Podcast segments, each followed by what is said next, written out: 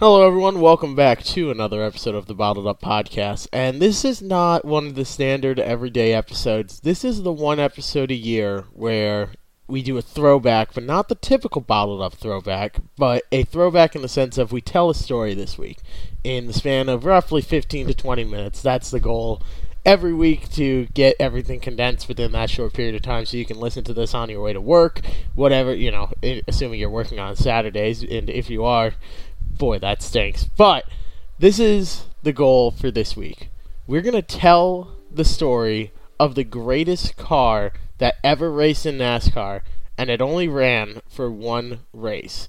And we are focusing this week on Jeff Gordon's T Rex car. Now, some of you may know the story already, and some of you may have already listened to my episode of Bottled Up where we talked to Ray Evernham, and that was one of the coolest interviews I've done. But you might have noticed we didn't touch on the T Rex car and that was just the way the interview turned out. It wasn't intentional to leave it out or or anything else.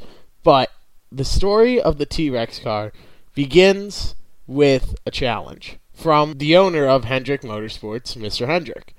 And his challenge was take the NASCAR rulebook, all hundreds of pages long that it is, and build the perfect race car. And he assigned this challenge to all of his crew chiefs, all of the engineers, and said, Go to our head engineer and give him your ideas, and we will build the perfect race car.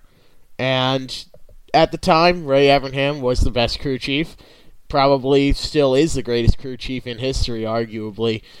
And he took this car and he put it together, and this was actually used as a test car. They would bring this car to track test days, go out, run it, see how it ran, and that was their, their typical plan with that car. They used it for testing up until it was time for the All Star race in 1997. So, like I mentioned, this car was used for testing, and they said, We're going to race this car. So they go out and they're running laps, and they're about two or three tenths off from what they were expecting to run in one of their standard cars. They bring the car in. Jeff Gordon basically gave the impression of this car has something. I can't put it into words, but it, it can be better. I need something else in it. So Ray Evernham, being the crew chief genius that he is, basically went and did some things unheard of at that time in a stock car. Softer front springs, stiffer rear springs, a larger sway bar in the back. Basically, this car had different aspects of it all put together that individually might have thrown off the handling of the car, but together created what ultimately turned into the perfect storm. So they send the car back out and as as Ray Evernham tells it, you've probably all heard the video uh, interview that Hendrick Motorsports released last year. He, Ray Evernham was up on top of the truck with a couple of other engineers, and they're all up there with their stopwatches. And Gordon makes a lap. Ray clicks the stopwatch, and he looks down at it, reading the tenths, you know, part of the second, and sees that it's about a tenth quicker. And he goes, "Oh, that's that's not bad. We're you know we're gaining time." And he's you know everyone else up there is celebrating. He gets a slap on the back, and he goes, "What's wrong?" And he looks down at the stopwatch and reads the full thing. It wasn't a tenth faster; it was 1.1 seconds faster. He didn't read the seconds portion of the stopwatch, and you know Jeff Gordon took it back to the pits. They were all blown away at how well the car performed, and they go out. They run it in the 1997 All Star race. Jeff Gordon starts 19th out of 20 cars and he slices up the field and takes home the win 200,000 plus dollars later.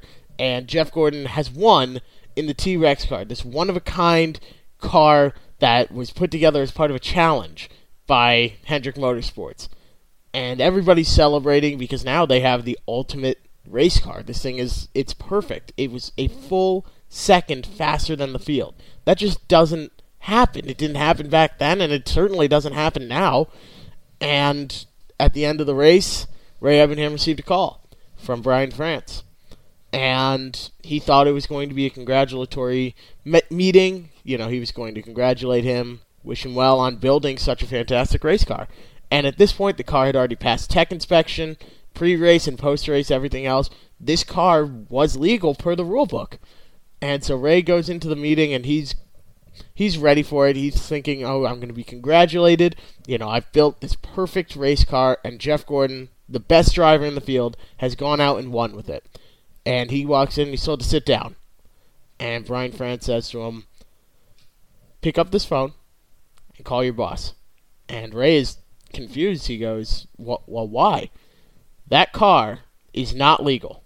Oh, no, sir. It passed tech inspection. This car is perfectly legal. It's within the rulebook. We built it using the NASCAR rulebook as a guideline. It is just the perfect car.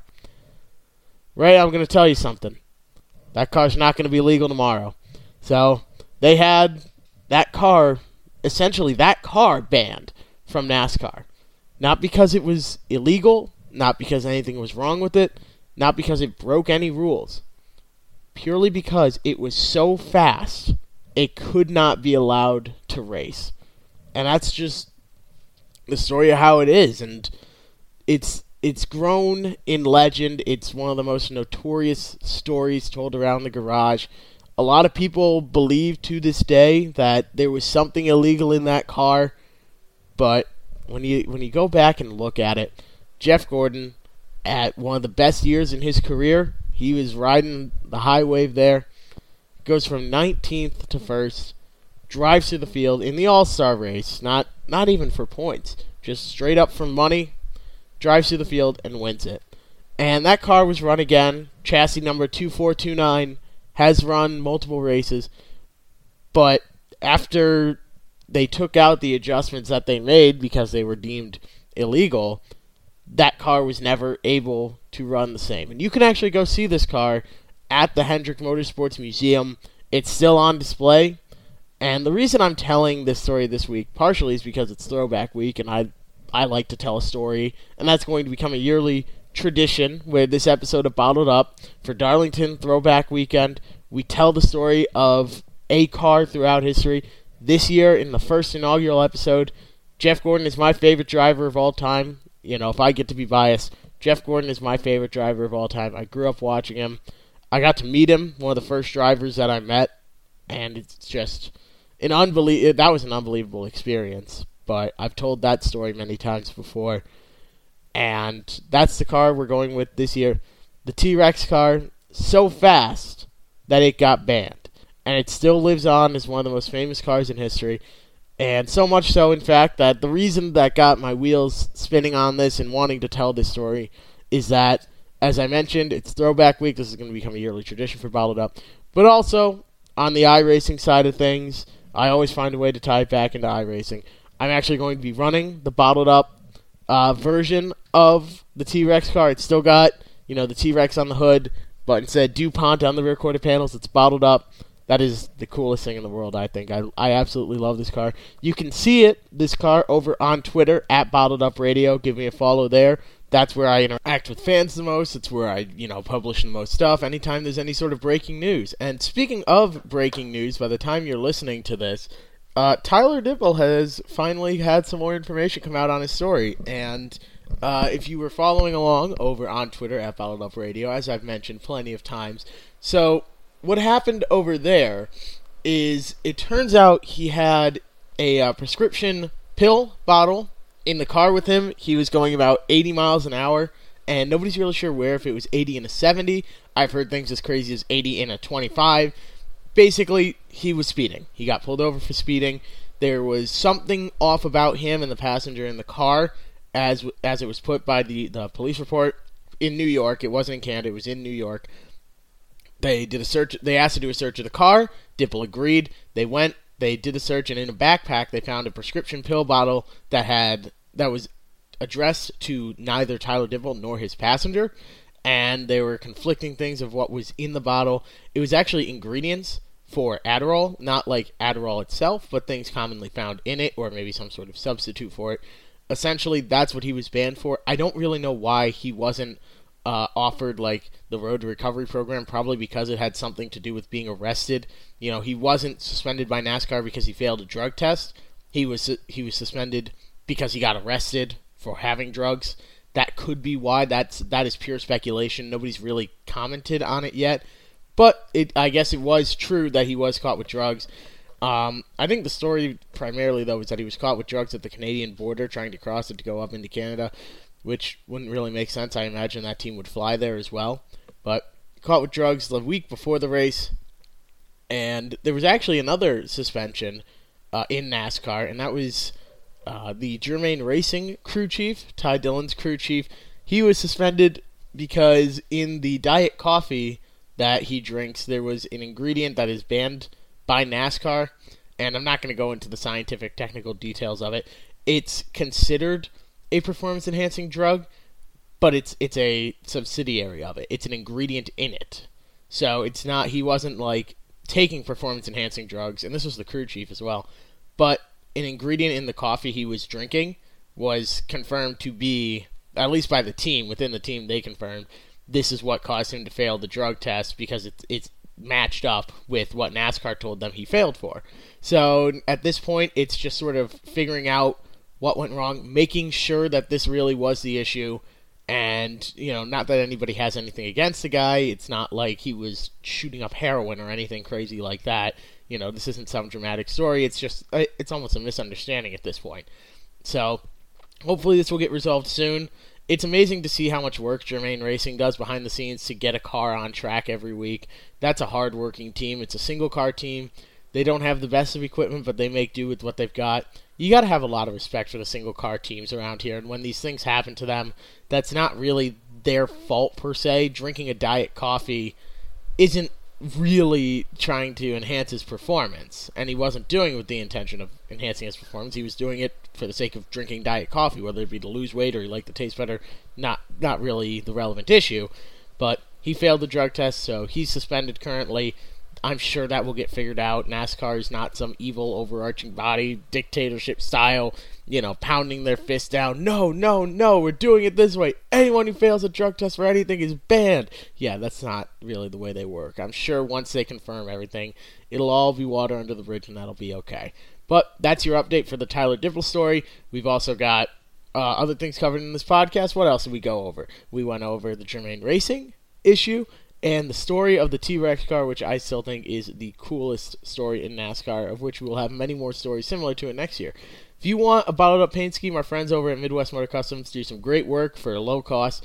It's amazing the bang you get for your buck from them, but that's over on the iRacing side, and pretty much any car, I'm sure he'll be able to create something for you. He's got a couple already made, and you know, just make some minor design tweaks, put your name over the door, things like that that's how we roll around here. I'm going to give another shout out to the Button Box Shop because they actually just came out with some new products, which is they are really cool. It's like a push to talk button, so you pretty much strap it anywhere you want, and that is your push to talk. Whether you put have that set as your button to activate Crew Chief, and you know, assuming you use the Crew Chief app, which is if you don't, it's pretty darn cool. You literally can say the word Chief, and it'll kick on you can say, "Tell me, you know, how we doing on fuel, or where's the guy in front of me?" Things like that. That's actually a free program. I just downloaded it online. Pretty, pretty darn cool. Helps a lot with racing. Helps me a lot in the iRacing E series. Those are a pretty cool uh, group of guys there. But you got to push the talk button from them. They've also got a brake bias knob, and they did all this after I got my button box from them. So, oh well, if I had known about that brake bias knob, that would be so cool to have. But I actually use a toggle switch for it, so I push the toggle switch up more brake bias in the front, push down less in the front. It's just a cool product, I think. And like I've said before, I don't push any products unless I personally use them. I'm not getting paid for this. I seriously just think the product is really cool. Another product I think is really cool is uh, rent a race car. So if you're near Stafford Motor Speedway and you go and you watch the street stock race, you might see the 26, uh, the 94 out there. I believe the 53 is out of the same camp, or the number 69 late model, Richard Ciriello. All these cars all around that run under the Rent a Race Car logo. Uh, a lot of them now have bottled up stickers on them, which is the coolest thing to actually have stickers on it. And speaking of stickers, if you want one bad enough, shoot me a DM over on Twitter at Bottled Up Radio. We can get one in your mailbox, no problem. It is these are pretty darn cool, and I just I I just think they're neat. But that's going to conclude it for this week's episode of the Bottled Up Podcast. I hope you enjoyed the throwback episode, and thank you all so much for listening in to another episode of the Bottled Up Podcast.